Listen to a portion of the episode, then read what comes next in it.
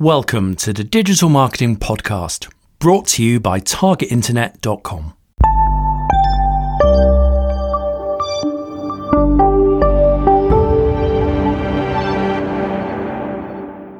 Hello, and welcome back to the Digital Marketing Podcast. My name is Ciaran Rogers. And I'm Daniel Rowles. And today, Daniel, you've been busy. You've been at the BIMA conference. We did. We took all of our students from the Digital Leadership Program and I've just been told by Ciaran that none of you have any idea what the digital leadership program is because I haven't been speaking about think, this. Yeah, I don't think we've mentioned it. I might, I might have mentioned it in passing. Basically, uh, as many of you may have known, I have moved to Jersey in the Channel Islands. If you've got no idea where that is because you're not from the UK, or even if you are from the UK, the Channel Islands, are a tiny little island off the coast of France, part of the British Isles. Um, we have a very strong digital agenda over here, which is one of the main reasons I moved here. And we've opened an academy, like a, a mini university. And we are running a two year program called the Digital Leadership Program. Now, I'm going to do a separate episode about digital education and have a bit of a rant because we've opened up this in response to there being a massive skills gap and so on. So, one of the first things we did on day three of getting the students in the door we took them to the BIMA conference in London. So we uh, went over to the BIMA conference. And if you don't know BIMA, BIMA is the British Interactive Media Association. So most of the people there will be from agencies. And it was really trying to look at technology of the future and, and where the whole industry is going. And there's a, there's a whole load of fantastic speakers. Um, so we'll start off by letting BIMA introduce themselves. Hi, I'm Nat Grass. I'm the co president of BIMA. BIMA is the national body for digital professionals in Britain. So, the big purpose of BIMA is to really develop community, bring communities together across people that work at brands, startups, uh, agencies, and um, really uh, to develop our industry. So, we believe that BIMA has a real purpose to push the industry forward in terms of innovation, a real purpose in terms of celebrating the brilliant talent that we have uh, in our industry, and also, as I said, about bringing together communities to do great things together. We have about 20 different councils ranging, ranging from think tanks, so um, blockchain, AI, and immersive tech, uh, creative communities with our creative awards. We have a diversity and inclusivity council. We have representative groups up and down Britain um, that meet and and um, and work together and become communities in digital. And that's really how we build out our membership. It's about having value, coming to events, being exposed to new things, and actually coming to the table with new things to share with the community. That's who we are. So now you know who BIMA are. Um, there are a whole number of speakers, and the, the keynote speaker for the day was Cindy Rose, who is Microsoft UK CEO uh, and is uh, an amazing woman and actually a fantastic public speaker as well. And I was really interested in this because I've been watching with over the last maybe 10, 15 years how Microsoft was doing fantastically well then went into the doldrums a little bit and has really come back with a vengeance now and is actually beating companies like Google in the whole cloud space in some cases. Some people would argue the other way, but they're doing some really great stuff. And it was interesting that BIMA introduced Microsoft, said, and Microsoft are cool again. and Cindy, Cindy responded, as you're here, saying, actually, no, we're not cool, but we make other people cool. So they're, they're really enabling things. And the thing that they talked about, which was really relevant at the time for me because of having the whole students there and so on, is that she talked about collaboration. So different organisations working together was hugely important. Um, diversity, and not in just in terms of race and gender, but in terms of ways of thinking and so on as well. And then in terms of education, being really key to the digital sector. So. Uh, let's go and hear what Cindy had to say, um, and then we'll we'll come back and introduce you some of the other speakers. And I just want to add to that, Daniel. Like, I wasn't at the conference, but listening to this interview, it really did blow me away. Like, it, it, it helped me to reframe my views around Microsoft. Um, and actually, do you know what? Even since then, even since listening to this, I've become become a much more attuned to to what they're up to. You know, I, I think like a lot of people, I kind of eh, you know, I'm a, I am a Mac fanboy, self-professed. So, you know, I, I, don't take enough notice of them. But they are, you're quite right. They are doing some very, very exciting um, things and facilitating some very, very cool stuff. Well, this will blow your mind. So I've been uh, an absolute Apple fanboy for a number of years. I have just stopped using Apple Calendar and Apple Mail and moved to Outlook. And the whole of our academy, so how we interact with the students, how we interact with the staff, feedback during the lessons, is all done on Microsoft Teams. And we're running that across PC and Mac, and it's seamless. It's working really, really nicely for us as well. We're on Office 365, we're doing live collaboration through that kind of stuff. And Google are doing lots of similar tools as well. But it's interesting how the two main competitors in that kind of software field are Google and Microsoft now. So yeah, it started off the browser wars, and this was this is where it kind of came from in the fact that Microsoft had stuck Internet Explorer on your computer and you didn't really have a choice initially. And they got really slapped down for that and had a load of fines. And I think it made them very nervous of innovation for a long time. And they've really come out of that. Um, and yeah, the very the very famous quote that's mentioned in this is that you know success is not an indicator of, of future success. In that you know, previous success doesn't mean you're going to be successful in the future. And I think they had to change their approach. And I think it's it's great how they've embraced that. And I'm really interested to see what they're doing. And this whole thing of collaboration, it was always the Microsoft approach to lock things down. You know, they owned Word and yeah, it was their software and they built it. And we talked about bloatware and things like that. They've really heavily moved into the open source approach of doing software, which would be unheard of. So it's a cultural change. Um, so I think it's, it, it yeah, and it, it's worth listening to what Cindy's got to say. So, you know, at Microsoft, we probably understand better than most uh, what it's like to manage through change and disruption. And this was Microsoft not too long ago. Um, I'm sure some of you will remember, after decades of you know pretty epic success uh, off the back of software franchises like Office and Windows, uh, we got pretty complacent as a company, and we really started to view the world uh, through the success of our past. Um, and that, you know, proved pretty fatal as a strategy. Uh, so much so that we kind of failed to notice that the world was changing around us. And all of these bigger, faster, shinier icebergs were springing up in the waters around us and sailing right past us. So I think uh, Bill Gates famously summarized this when he said, Success is a lousy teacher. It seduces smart people into thinking they can't lose. And those turned out to be pretty prophetic words for us. You know, we really, in those days, stood on the sidelines and watched new born in the cloud competitors like Amazon, Google, and others um, spawn out of these new this new breed of web services, and we didn't really have an answer as a company. We were very uh, overconfident and just too blindsided by the success of our past. Uh, to realize that this new cloud first world order was emerging, and we just weren't part of this game.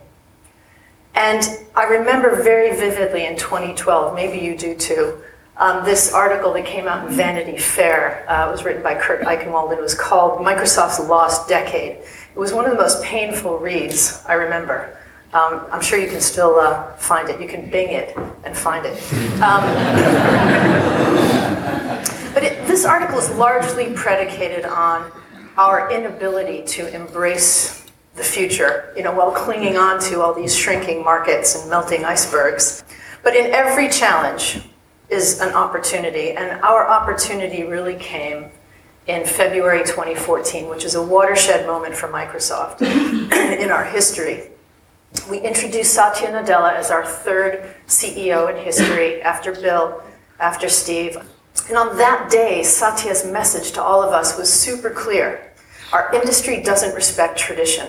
It only respects innovation. And, you know, it was so clear to Satya uh, coming in, and still today, that the world is changing so fast and we had to change with it. And really, to Satya's enormous credit, he realized immediately that of all of our failures, probably our biggest failure was to create a culture that a culture that inspired our employees to bring their best every day, to give them space to be creative, to try new things, to take risks, to, to learn from failure. So he wrote his book, Hit Refresh. Um, he focuses in that book on the critical importance of culture and capability um, to really tackle the challenges and unlock the opportunities of the next decade. And that's what he did. He and his leadership team around the world, that's what he did, and we are doing for the next five years thereafter. And if you fast forward to today, you know, we have fundamentally as a company refreshed our mission, our product set, our culture, our business strategy, and hopefully you're seeing a very different Microsoft these days. So we may not have been born in the cloud, but we've transformed ourselves into a cloud first company. And, you know, it's hard. And we use the experience of that, as hard as it is. And by the way, we're not done, we're very much a work in progress. But we use that experience every day to help our customers do exactly the same, because they're all going through exactly the same. Just one example I'll pull out of these many uh, testimonials here to illustrate our own transformation is our position on open source. So the old Microsoft was an absolute fortress. We were a paragon of proprietary commercial software, right? We did not like open source. I'm sure some of you remember. But today, Microsoft is the largest contributor in the world to the open source community. We've built a really sustainable uh, open source culture. Every developer in Microsoft takes a very consistent approach to integrating, releasing, and contributing to the open source community. And I think our, the ultimate symbol of the shift in our mindset was our acquisition last year of GitHub. And the ultimate, ultimate symbol was the fact that the open source community stuck with GitHub post acquisition because they were pretty nervous about it and they're still there and they're still coming. So I share this story with you all because we see versions of this playing out every single day in every industry sector, in every client's organization. And whether you call this digital transformation, cultural transformation, fourth industrial revolution, whatever name you give it, there's this secular shift in the technology landscape going on, and it's causing significant disruption for some and presenting significant growth opportunities for others. So let me just talk about how we see the shift playing out in the advertising and marketing sector. So it's hard to get uh, precise data in this industry. Cheers. And, um, but with our friends at Group M and Gartner, we think we've got a pretty accurate view on the direction of travel in this sector. You've got traditional marketing, um, which is you know media buying, uh, advertising, other traditional marketing services could be campaign activation, sponsorship events. You know what those are. And you can see the growth, although those traditional marketing segments still make up the lion's share of the market, they are growing single digits year on year, which is fine. But when you start to look at the emerging categories in this market, um, you see that MarTech uh, is really the fastest growing space in the advertising and marketing sector. And we think of this category of spend as kind of software enabled marketing that leverages AI and machine learning to create all of these kind of new types of interactive experiences and produce deeper data driven insights about consumers. So it's fine to have a, a business that focuses on traditional, but if you want to participate in the growing opportunity, you really have to do both. And I don't think this is simply a case of marketing dollars shifting from traditional to new. I think there's some of that going on, but I actually think the emergence of MarTech is growing the size of the opportunity. It's increasing your TAM, your total addressable market. So if you're not fully operating in this new space, if you're relying too heavily on traditional marketing revenue streams, then you know you're limiting your future growth potential. That's my, my core message here. And eventually, you know, you'll find yourself standing on a shrinking iceberg. This notion that um, Satya talks about of every company now being a software company really aligns to our worldview, to what we see every day, to the client side digital transformation trends that we're seeing. And I think what tech intensity means for businesses like yours, and why I think your total addressable market increases as a result of this, is because it presents you with an opportunity to deliver greater value to your clients, not just by responding to marketing briefs that you receive, but by inserting yourselves into the flow of their digital transformation, by helping them become by helping them embrace tech intensity, by helping them um, adopt new technology faster, by helping them build their digital capabilities and skills. You know, if this is the direction to travel, what do I need to do? And I think there are three things that I'd love for you to take away and reflect on. One is skill up. Skill, skill up yourself, skill up your workforce. Two is make diversity and inclusion real in your organization. And three is embrace partnership. And I'll say a couple words about each. Um, in terms of skilling, I think um, you're all instinctively aware that um, data and AI is I- increasing in importance in your world, and digital agencies really have little choice um, but to prioritize an investment in skills. Um, according to Gartner, I won't read the words on the page, but content creators will produce a third of their digital content using AI in the next couple of years. I think that's conservative. Um, but you know, let's take a, a, small example. If you if you just think about um, creating effective personalization at scale, just as an example, this challenge can already be addressed through multiple AI and cognitive services uh, APIs that, and tools that are already available that deliver. You know, we're we're, we're exposing APIs in uh, neural text to speech in multiple languages, synthetic audio and video, image indexing at scale. Um, all of these tools can help to produce thousands of variants, to test in real time, evaluate uh, results against specific target groups, and really optimize your campaign in days, even hours. Just one example. And I think you'll all agree that the new breed of kind of AI enabled marketeer will be able to use this kind of tooling to automate much of what you do day to day so that you can spend more of your time and brain power kind of focusing on vision, strategy, creativity, and insights. So that's why skilling is important. And these kinds of skills, as I'm sure you know, are in high demand and low supply. And that's kind of a problem uh, because it's estimated that over 500,000 skilled digital workers will be needed to fill tech roles in the UK by 2022. And that number is three times the number of computer science graduates that the UK produces, uh, has produced over the last 10 years. So it's kind of a problem. So first action, skill up. Second action is make DNI real. And these two are linked, by the way, because in addition to skilling up existing workforce, we need to seek out new sources of talent. So one of the most effective ways to bring new talent into the sector uh, is simply to include everyone. And while I hope everyone in the room aspires to have businesses and organizations that reflect the diversity of the market that we operate in, I think DNI is now really a business imperative. And for Microsoft, I can tell you our focus on DNI is goes to the very heart of our mission. And this is our mission to empower every person in every organization on the planet to achieve more. And we say every person because we mean every person. We put a DNI lens on everything we do, every decision we make, every business process, every product, every micro behavior we consider through the lens of DNI. It's so important to us.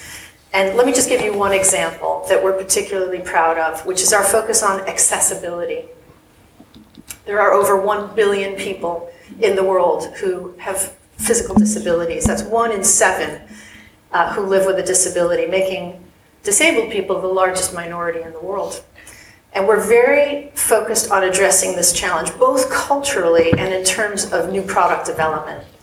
And we are super excited because AI is a real game changer in terms of adaptive tech. And we're seeing some incredible breakthrough uh, developments and innovations here that uh, really change the game and improve quality of life for people with disabilities. So I'm going to share two examples with you quickly.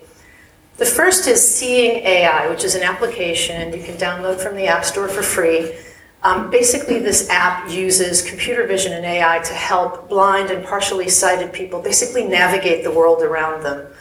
Uh, it recognizes objects, people, text, and it kind of real time narrates to the user. Uh, it narrates the world around them. So if you see in the photo there, that's um, Satya, obviously, but he's standing there with um, a, a, young man named Saqib Shaikh, who is one of our UK employees who has actually developed the Seeing AI app. Saqib is visually impaired, and he uses this app to come into a meeting room And the app, he'll, he'll have an earpiece in his ear, and it will tell him who's in the room, who's sitting around the table, and what expression they have on their faces.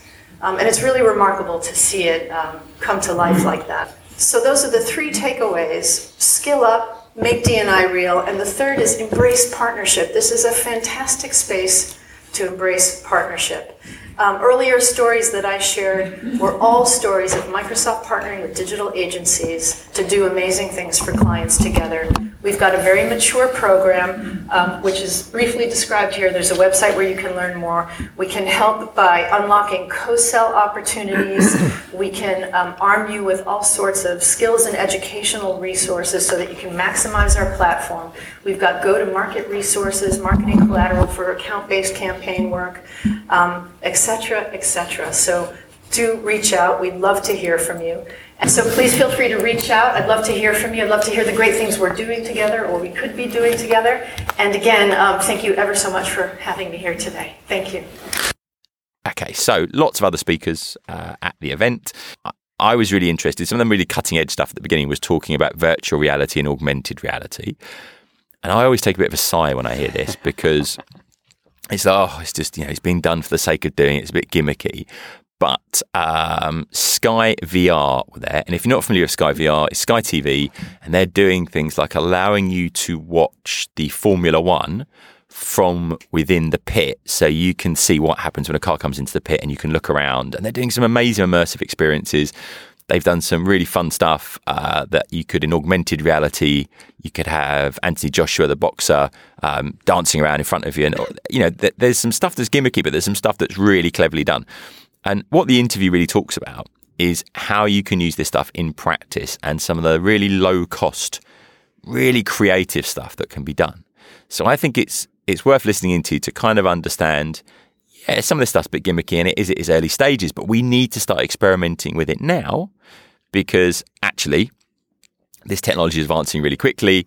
There are new developer toolkits for both uh, the Apple platforms and the Android platforms that allow to developers to develop this stuff. So yeah, go go take a look, have a listen to this with an open mind, uh, and I think there's loads of really interesting things that are being done. Yeah, my name's Richard Nockles. I'm the creative director of Sky VR and also the founder of Surround Vision, who are a specialist environmental uh, production company um, using VR and AR for good. And what were you talking about today and what were you introducing people to? Well, today it was about um, introducing the fact that immersive technologies are c- completely in their infancy and that even though it's really easy to judge and point and look at the hardware and look at the current content and kind of go, oh, it's not amazing or it's not good. Um, it, what is I think is is key with this particular point in time is to understand that that the technology is going to improve so dramatically and the tools that are available as content makers are so incredible that we should start to anticipate where this is going and, and creatively start to work out how we can form new templates, new story um, uh, styles and genres. And um, obviously, from my perspective, working at Sky, we're very interested in in um, offering our customers the, the you know state of the art, absolutely amazing innovation.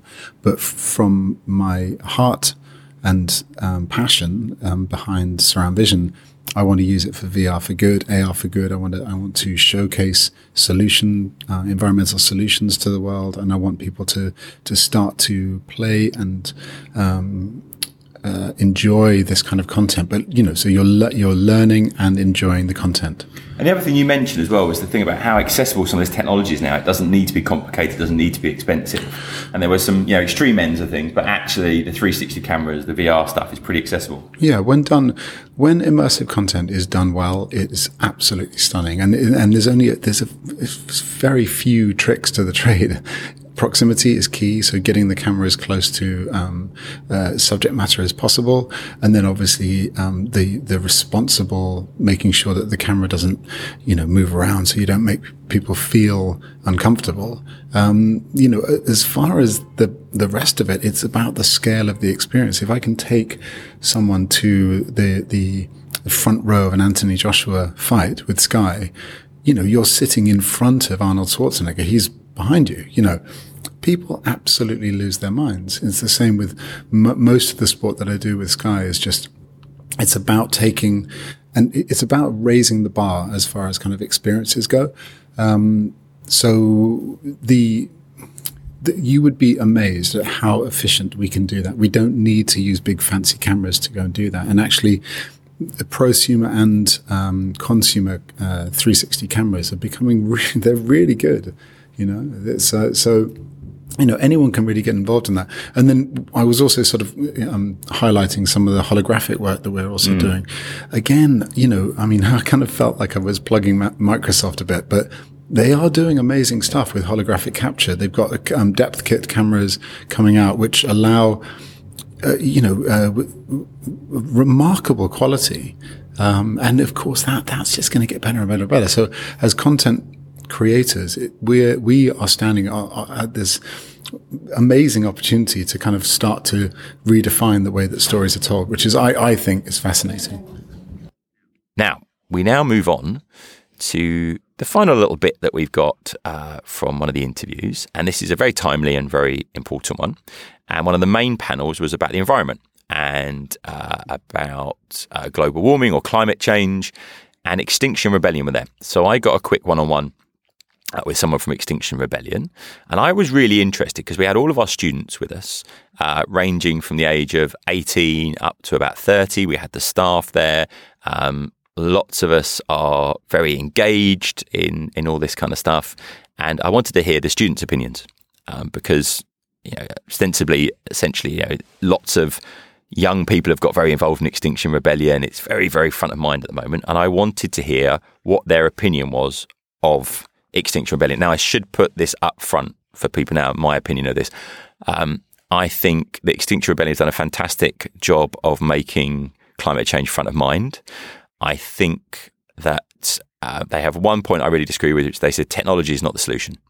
They feel it's too late for technology to be the solution and we all need to make massive changes to our lives now.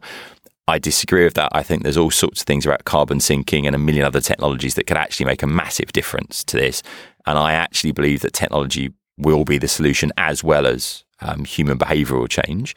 But you know, we, we wanted to give them a um, a chance for our students to listen to what they had to say. So listen to the, the quick interview. This will put in perspective, you don't know who Extinction Rebellion are. And then um, I'll come back in a moment and just tell you what the students thought. And I think one of the interesting things is how they have actually used technology for getting their message out.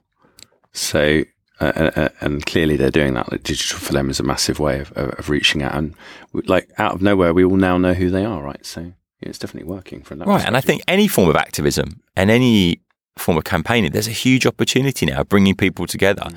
of actually, even if there is vested interest in any particular part of the world, any particular industry, it's possible to potentially impact that now as well. So I think it's massively important in a fast changing world to understand this, to get a good perspective on it.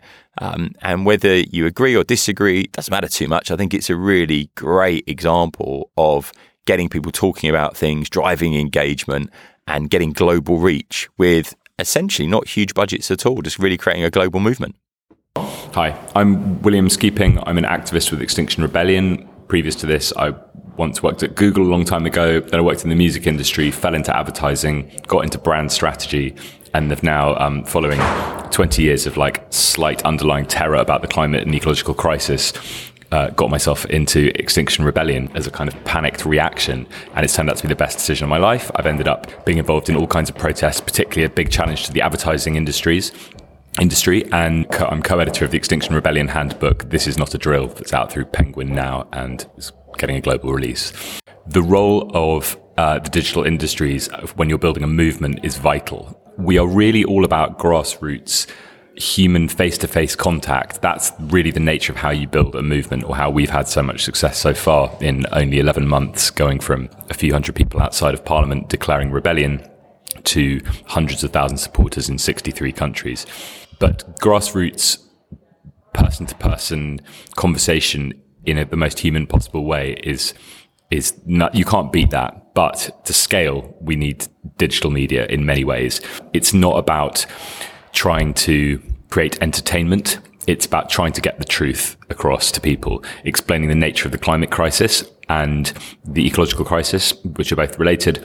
And it's about trying to do that in a way that is both emotionally sensitive and powerful and drives people to act. It's no good people watching digital content and then flipping onto the next piece of entertainment. It's about getting people to watch things and then actually get out on the streets. We're not trying to get people to sign petitions or turn up for a one day event. We're asking people to genuinely engage on a kind of emotion, on a deep emotional level with this climate and ecological crisis. Because once you have done, and once you recognize the truth of the situation, which is we've all been lying to ourselves and that we're all culpable and we're responsible just in the West for just getting out of bed, you've, you know, already screwed it. And that's okay. We just have, we, you know, we are all part of this system and now we all have to move to change this system.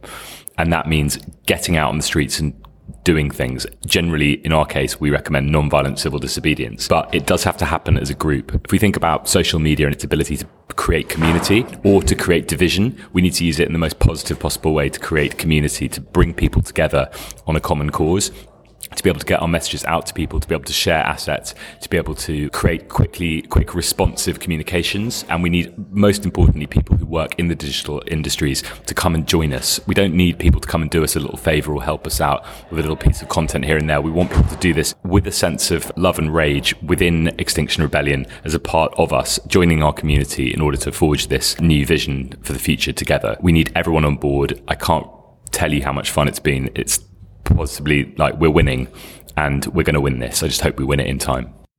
Okay, so strong stuff indeed, and massively important.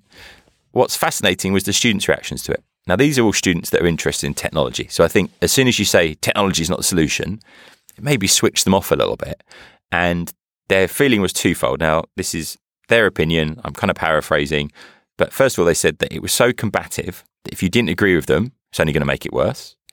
And secondly, as soon as you say technology is not the solution, you're shutting certain doors. Um, so actually, they they didn't necessarily agree that greatly. They agreed that climate change was a you know the, the most pressing thing of our times. So I was very interested to see how positioning, how brand voice, and they have created a brand, um, how that kind of works, and we'll see how this kind of plays out uh, over a period of time as well. But really great that BIMA hadn't just not thought about this. And actually, technology is having a massive impact on the environment. The, the footprint of all these data centers around the world is huge. So I thought it was a, a great thing for BIMA to do. So um, and in fact, it was really nice that BIMA gave all the students a shout out at the end of the day. Uh, they gave us really cheap tickets to students. They really embraced us. They said they're all digital marketing podcast listeners. And I thought some of the content from the conference would be really useful for our listeners as well. So I hope you found it useful. If you haven't checked out BIMA, do check it out. But one thing to make you aware of um, by the time this podcast has come out, it would have just been BIMA D Day. And it's a thing that runs around the UK, but I think this could be embraced around the world. And it's, they set some challenges. So, um, for example, how are we going to clean up plastics in the ocean? Or how would we get more people to embrace digital careers? And they get young people in schools, in sixth forms, to work on these projects as a kind of hackathon for the day. And then uh, they judge the results, and there's lots of prizes that are sponsored by lots of of corporates as well. So we are sponsoring the one uh, over here in the Channel Islands. So that's Target Internet, uh, the company that I know is doing that. And we've got very involved, and we've got our students who have done a takeover of their social media for the day. So it's a really great, great thing to do. And uh, just getting more and more young people involved and understanding what digital is. And I think that's really important. So, for everyone listening, if you have a digital career, you work in digital marketing or comms or whatever it may be, you're a business leader, you run a startup. My understanding from working with lots of schools recently is that people don't really get what digital is and they just think tech and they just think coding. And actually, marketing, journalism, communications, creativity, leadership, all those things are being missed. And I think it's really on us to start educating more people about what digital really is. So we've got people coming into the industry and really embracing it and seeing for what it is. Uh, not there's anything wrong with coding and tech, but it's only appealing to a certain number of people. So I think it's uh, BIMA are doing a great job of really embracing that community. So thank you for listening. Uh, thank you for BIMA for having us, uh, and uh, come back and speak to us again soon on the Digital Marketing Podcast.